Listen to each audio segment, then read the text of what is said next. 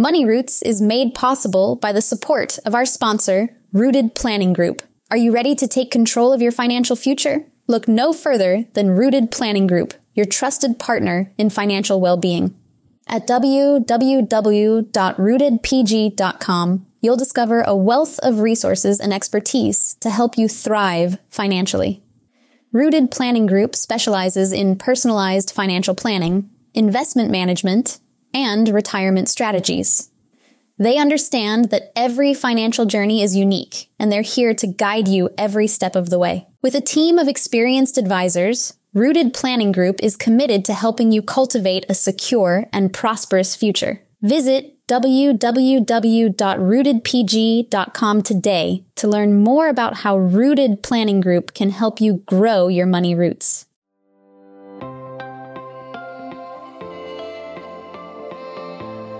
Every week, it's my goal to share a story of someone's journey through their life in Financial Vineyard.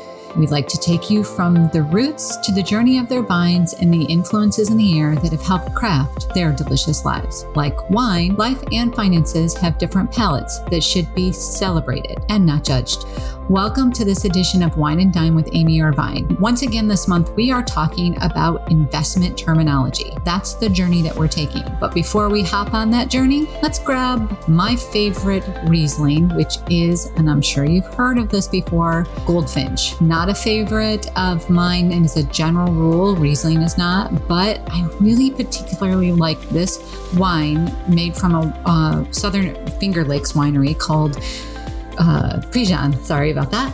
And Prejean is sort of in between Watkins Glen and Geneva and sort of sits out by itself. Beautiful view. If you ever are looking for a journey or tri- trip, this is a winery that really is about the journey and not just going to a winery, but about the journey to a winery. Beautiful view from the deck of the winery. Great wine. I've mentioned their rosé, their Cab Franc. Uh, they have a good Chardonnay, but from a Riesling perspective, I really particularly like their Riesling because they do something very special with it at the end they throw in some oak chips that make it buttery, which shocks your palate when you're thinking about Riesling. Anyway, grab that glass if you uh, tend to enjoy that, or even if you think you don't, try this. I, I really recommend it. No, I don't get paid from them by making this recommendation. I just really enjoy it. And I think it's a great wine to pair up to what we're about to speak, speak on today. And that's taking it the next step when we're talking about investments when we're trying to educate people on investments, one of the things that um, we try to do is first look at sort of your strengths, your areas to watch and explore, your threats, and your opportunities. Here's some questions that I'd like you to ask yourself when you're thinking about these kinds of things. First, before you get into investing, do you have sufficient cash on hand if you have an emergency? You don't want and the and the markets happen to be down. You don't want to have to sell at that period of time, right? So first question is, before you even get into investing, do you have significant cash on hand? Secondly, talking about risk. And in the last episode of Wine and Dime, we dug into the various types of risks. So um, feel free to uh, listen to the last episode if you want to learn more about risk capacity, uh, which is your gut, um, risk need, which is how much your portfolio needs to grow, and then inflation rate risk, which has to do with inflation, of course. How does your portfolio as it is right now match that overall risk tolerance? And do you have, if not in writing, at least in your head, sort of an investment policy statement that you want your portfolio run by? I'll get into that in just a little bit about what is an investment policy statement, but we don't have a per se a specific written IPS as we abbreviate it, but we certainly incorporate that IPS within our investment analysis and recommendations and SWOT that we do for our clients.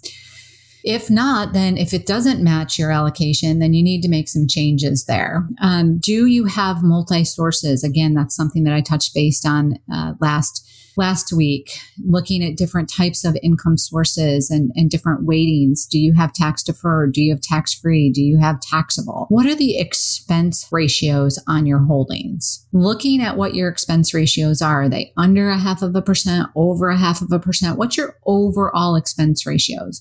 Now, one of the things that we look at when we're looking at expense ratios isn't just the cost of the mutual fund or the ETF, but it's the performance. And the two have to go hand in hand. If you're paying more for that particular ETF or mutual fund, then you should see more as far as return goes. Usually, if it's an actively managed mutual fund or ETF, then it's going to cost a little more because there's brain power behind it and people are doing more investigation and work versus an index, which is kind of that passive investing style, which really is just following a particular index. Again, that was sort of dug into last week.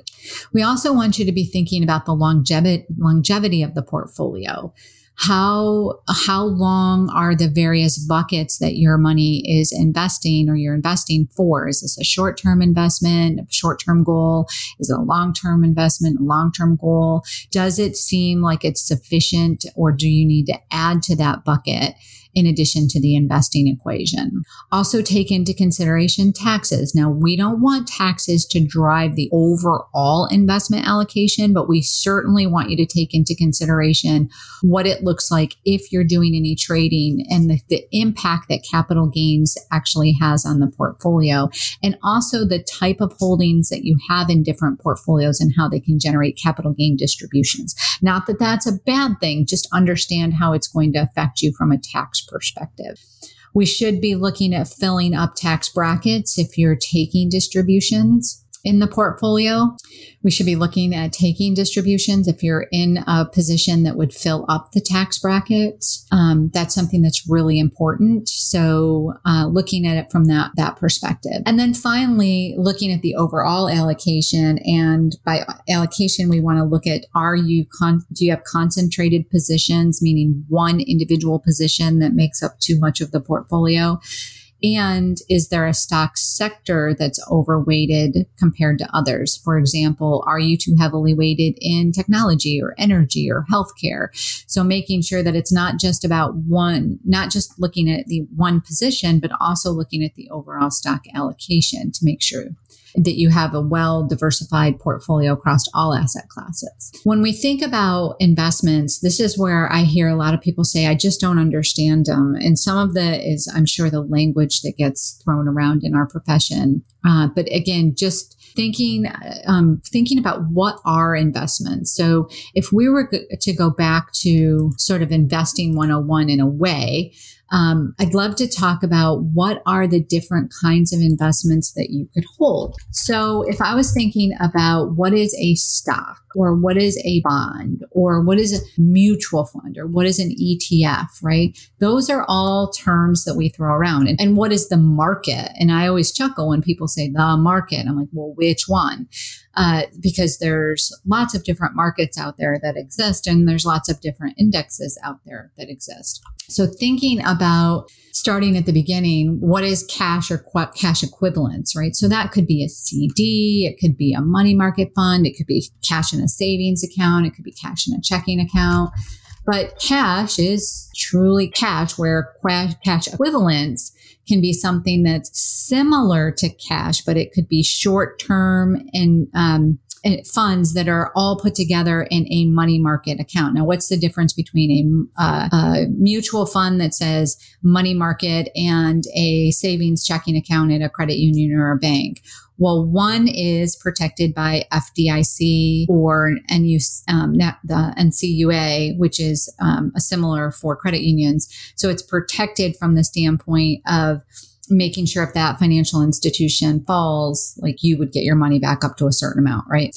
But if it's a money market account through a mutual fund, they're generally priced at a dollar, but they are priced And a few years ago, there was a big fear that the prices might actually go below a dollar. These are not guaranteed like a savings or checking account, but they're, they're um, similar. That's a cash equivalent. They're similar in nature in the sense that they generally are priced at um, at a dollar. So again, just want to make sure that people understand that just because something says money market and it's a mutual fund money market doesn't mean that it is something that is guaranteed. So that's cash and cash equivalents. Then there's bonds. Bonds come in different shapes and sizes, just like stocks do. It might be a treasury bond. It could be, I guess, other US government bonds. There could be what we call investment grade bonds, which are more higher in quality and nature, higher credit scores, if you want to call it that.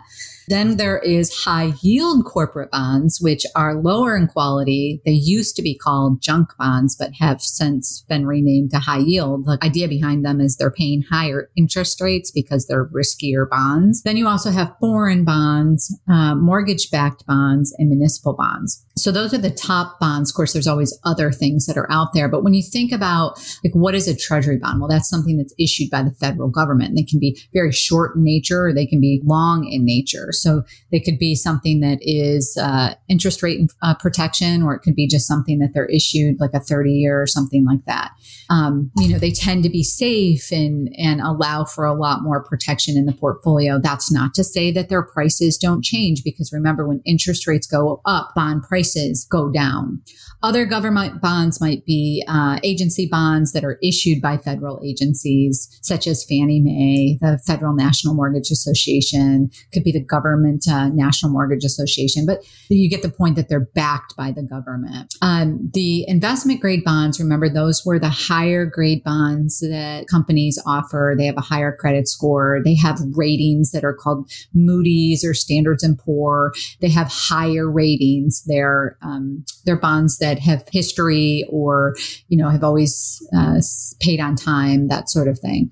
Uh, they they tend to do better in up market, like up, uh, I would say safer markets. But when there's fear of companies not being able to pay back or something like that, then they would probably perform less because again, they would be riskier. Like in 2007, 8, 9, they didn't perform as well as treasuries because everybody was flocking to treasuries. There was a flight to risk, but that's not to say that they're, um, you know, they're not a, they're a great uh, allocation. They're a great portion of your portfolio, in my opinion, or a good portion of your portfolio if you're looking for yield in other types of markets.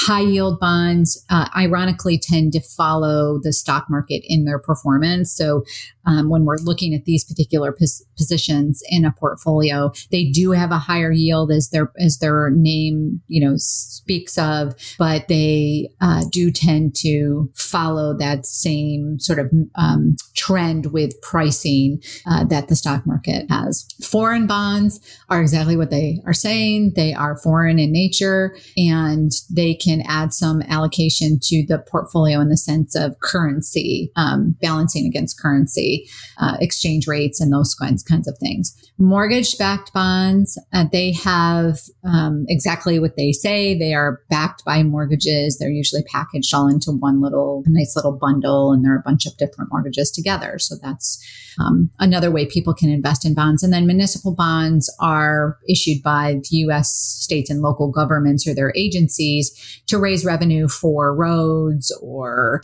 um, some sort of infrastructure. Often could also be school districts, those those kinds of things. Um, so bonds have risk just like stocks have risk, and I always want to point that out to people because they think a lot of times when people think of bonds, they think safety. But as I mentioned earlier, stock I'm sorry, um, when interest rates go up, bond prices do go down. And when we're looking at how much they're going to be affected, we look at um, different characteristics of the bond and what their average effective rate is. And um, and and different again is it a riskier bond? Is it a more conservative bond? Because there can be greater fluctuations in prices. And and so we just want to make sure that people are aware of those traditional aspects of a bond.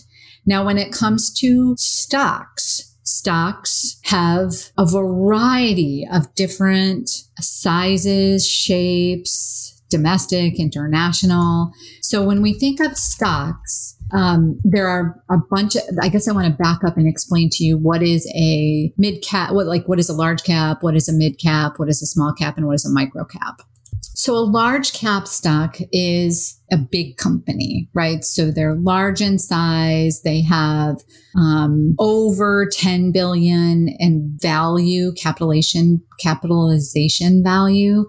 Uh, there's there's something called a mega cap, and then there's the large cap, and the mega cap would be two billion or higher. So it would be companies like Apple or Amazon, basically, would be in that range of being you know large and, and mega cap in size, and then large cap would be between 10 billion and 2 billion. Companies like GE, IBM, those are those are larger kind of companies. They have volatility, but usually um, and I use that word usually because it's it's not always, but um, because there can be just as much volatility in, in large caps as any other. But they t- they tend to be of the stock options a little less volatile than some of the other positions like mid cap and small cap. They just aren't as impacted as much often by certain um, activity within the market. But again, those are all like you should you should understand that all stocks have volatility, and none of what I'm saying is an always kind of um, statement. So mid caps range from 2 billion in size to 10 billion in, in um, worth of market cap. And they are considered more volatile than large caps. And certainly if they're growth oriented versus val- value oriented, then they may be even a little more, um, you know, volatile.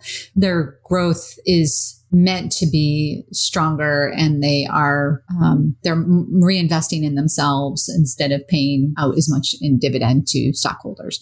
And then small cap companies are usually between 3 million and 2 billion and they tend to be younger most of the time, but not always. Like there's companies out there that I can think of that have been around for a very long time and their capitalization just hasn't changed. Many of the smaller regional banks often are small cap in size, but they're st- much more stable than we think of as, you know, a smaller startup company. And if you think of a company like Microsoft, just think of where they are now, right? They're huge, right? But at one point in time, they were considered even, I would say micro cap or nano cap at one point in time, and they've sort of grown up through the markets. They've developed into a large cap company, um, and and they do, you know, think about when they were younger, they were much more volatile in size. Was was Microsoft going to be one of the survivors or not? And certainly has shown itself to be.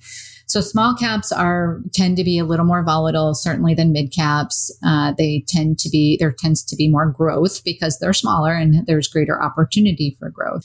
Micro cap is the next step down, and that's uh, what we have traditionally called kind of like penny stock mostly. So they're on what, again, we've called pink sheets, uh, something that uh, is very small in size between 50 million and uh, 300 million. So a lot of risk associated with microcaps. And then nanocaps are even riskier. So they're below the 50 million. And often if they're, if they're listed, they're definitely on the pink sheets. Um, so those are kind of different capitalization within stocks themselves. So I've talked about cash and cash equivalents. I've talked about bonds. I've talked about stocks. Now let's talk about the combination of those positions. So when you think of a mutual fund, a mutual fund combines those categories. It can be an all cash equivalent mutual fund or money market fund. It can be an all bond uh, mutual fund, and it can be very specific. It can be all bond treasuries, all bond um, uh, investment grade, all bond high yield, you know, so mutual funds just combine those individual positions. They're sort of like a melting pot, for lack of a better word, where you're putting a bunch of different positions and to those funds and that's a mutual fund so um, as an average investor you know if we're putting a couple hundred dollars away a month then it would be really hard for us to go out and have a diversified portfolio if we were just able to invest that couple hundred dollars in stocks or bonds or cash equivalents. So mutual funds allow us to get all of those various positions without having to buy individual positions, right? So if I buy, for example, the Vanguard Internet, Vanguard Total Stock Market Fund, I am getting, I am investing in all of the total stock market without having to go out and buy all of the positions that are in the total stock market. So that's the benefit of a mutual fund. Um, the uh, pricing on mutual funds, as I mentioned earlier, is something that you should pay attention to. If you're looking for a position that is managed like the Fidelity Contrafund, you're going to notice a higher fee associated with that Contrafund um, it, it, may provide you with a higher performance, which it should if you're paying more, but pay attention to those net performance numbers because you want to see that if you are paying higher in fees, that you're getting your bang, the biggest bang for your buck. Where again, just come kind of comparing that to like a Vanguard fund that may be less than 0.25% versus over 1% management. Again, I don't want people to say, oh, it's high fee, it's a bad fund. That's not always the case, but it, it, it is something that you need to pay attention to from a combination perspective. So you've got all the, you've got mutual funds out there that have a variety of different um, focuses, or it could be a mutual fund that has a balanced focus. So it pulls some cash, some bonds, some stocks in there. And some of our favorite positions now, too, especially if you're just starting out or if your retirement plan has these options I didn't used to like them years ago because they used to be very expensive, but anymore they've really come down in price and they're a great option is the target date funds. Target date funds have a specific date in mind that you may need your money for. So it could be retirement, it could be education, it could be buying a house, but they have a specific year associated with them. So for example, if you were going to retire in 2030, then you could pick the Vanguard 2030 fund, knowing that that fund gets more conservative the closer you get to retirement. It does not go to cash because it assumes that you're in retirement and you're going to need to continue your money to grow while you're in retirement. So just understand that just because it gets more conservative, it doesn't go to cash. We don't really want it to. We, we know and hope that, you know, you're, I should say, we don't know, but we hope that you're going to be in retirement for a long time. So we still need to have some towards uh, equity allocation. All right, so that's a mutual fund. An ETF, which is also known as an exchange traded fund, that can be the same thing as a mutual fund. The only one of the differences is many of the exchange traded funds are based on a particular index. I'm not saying all of them. There are some managed um, exchange traded funds out there. The benefits that we see with exchange traded funds is that uh, you can trade it throughout the course of the day. Uh, there are some benefits from a capital gains perspective, but um, what's called an open-end mutual fund, you you only liquidate or purchase at the end of the trading day. They they, they price it at the end of the day, and whatever money you want to put it put it in, that's how you actually get in or out of that fund. With an ETF, we can actually trade throughout the course of the day and set prices that we want to get. Where with mutual funds, again we can't do that because we don't know what the price is until the end of the day. So there's some differences, but the similarity is that when you're purchasing an, um, an exchange traded fund, you're purchasing a bucket, you're purchasing a basket of different positions. And it used to be that more and more of them were uh, very much index based, but we are starting to see some of them come out that are more managed uh, portfolios as well. So that is the overall summary of, I guess, Investing 102, kind of giving you some idea of what are the various terms and terminology of investing. We're going to have a um, blog coming out, or it may have, I think it will actually have already come out uh, by the time this podcast gets released. So you hop on over to rootedpg.com, click on our blog. You can read more about this if you're interested. If you have any questions that you'd like us to answer on this podcast, we'd love to answer them. We'd love to have you as a guest on the podcast. If you if you're ever interested, please feel free to reach out to me. It's amy at rootedpg.com. We'd love to hear from you. We'd absolutely love it if you subscribe and if you like this podcast, make sure you rate it. It moves us up in the rankings and gets more people listening. We hope you have a great day and or evening, whichever it is, and have enjoyed this information and this podcast. And that will about do it for today's episode of Wine and Dime. You can contact Amy through the website www.rootedpg.com or amy at rootedpg.com. You can also follow us on Facebook and Instagram at rootedpg for the latest news. And if you have any questions, comments, or topics you would like to hear about, feel free to let us know.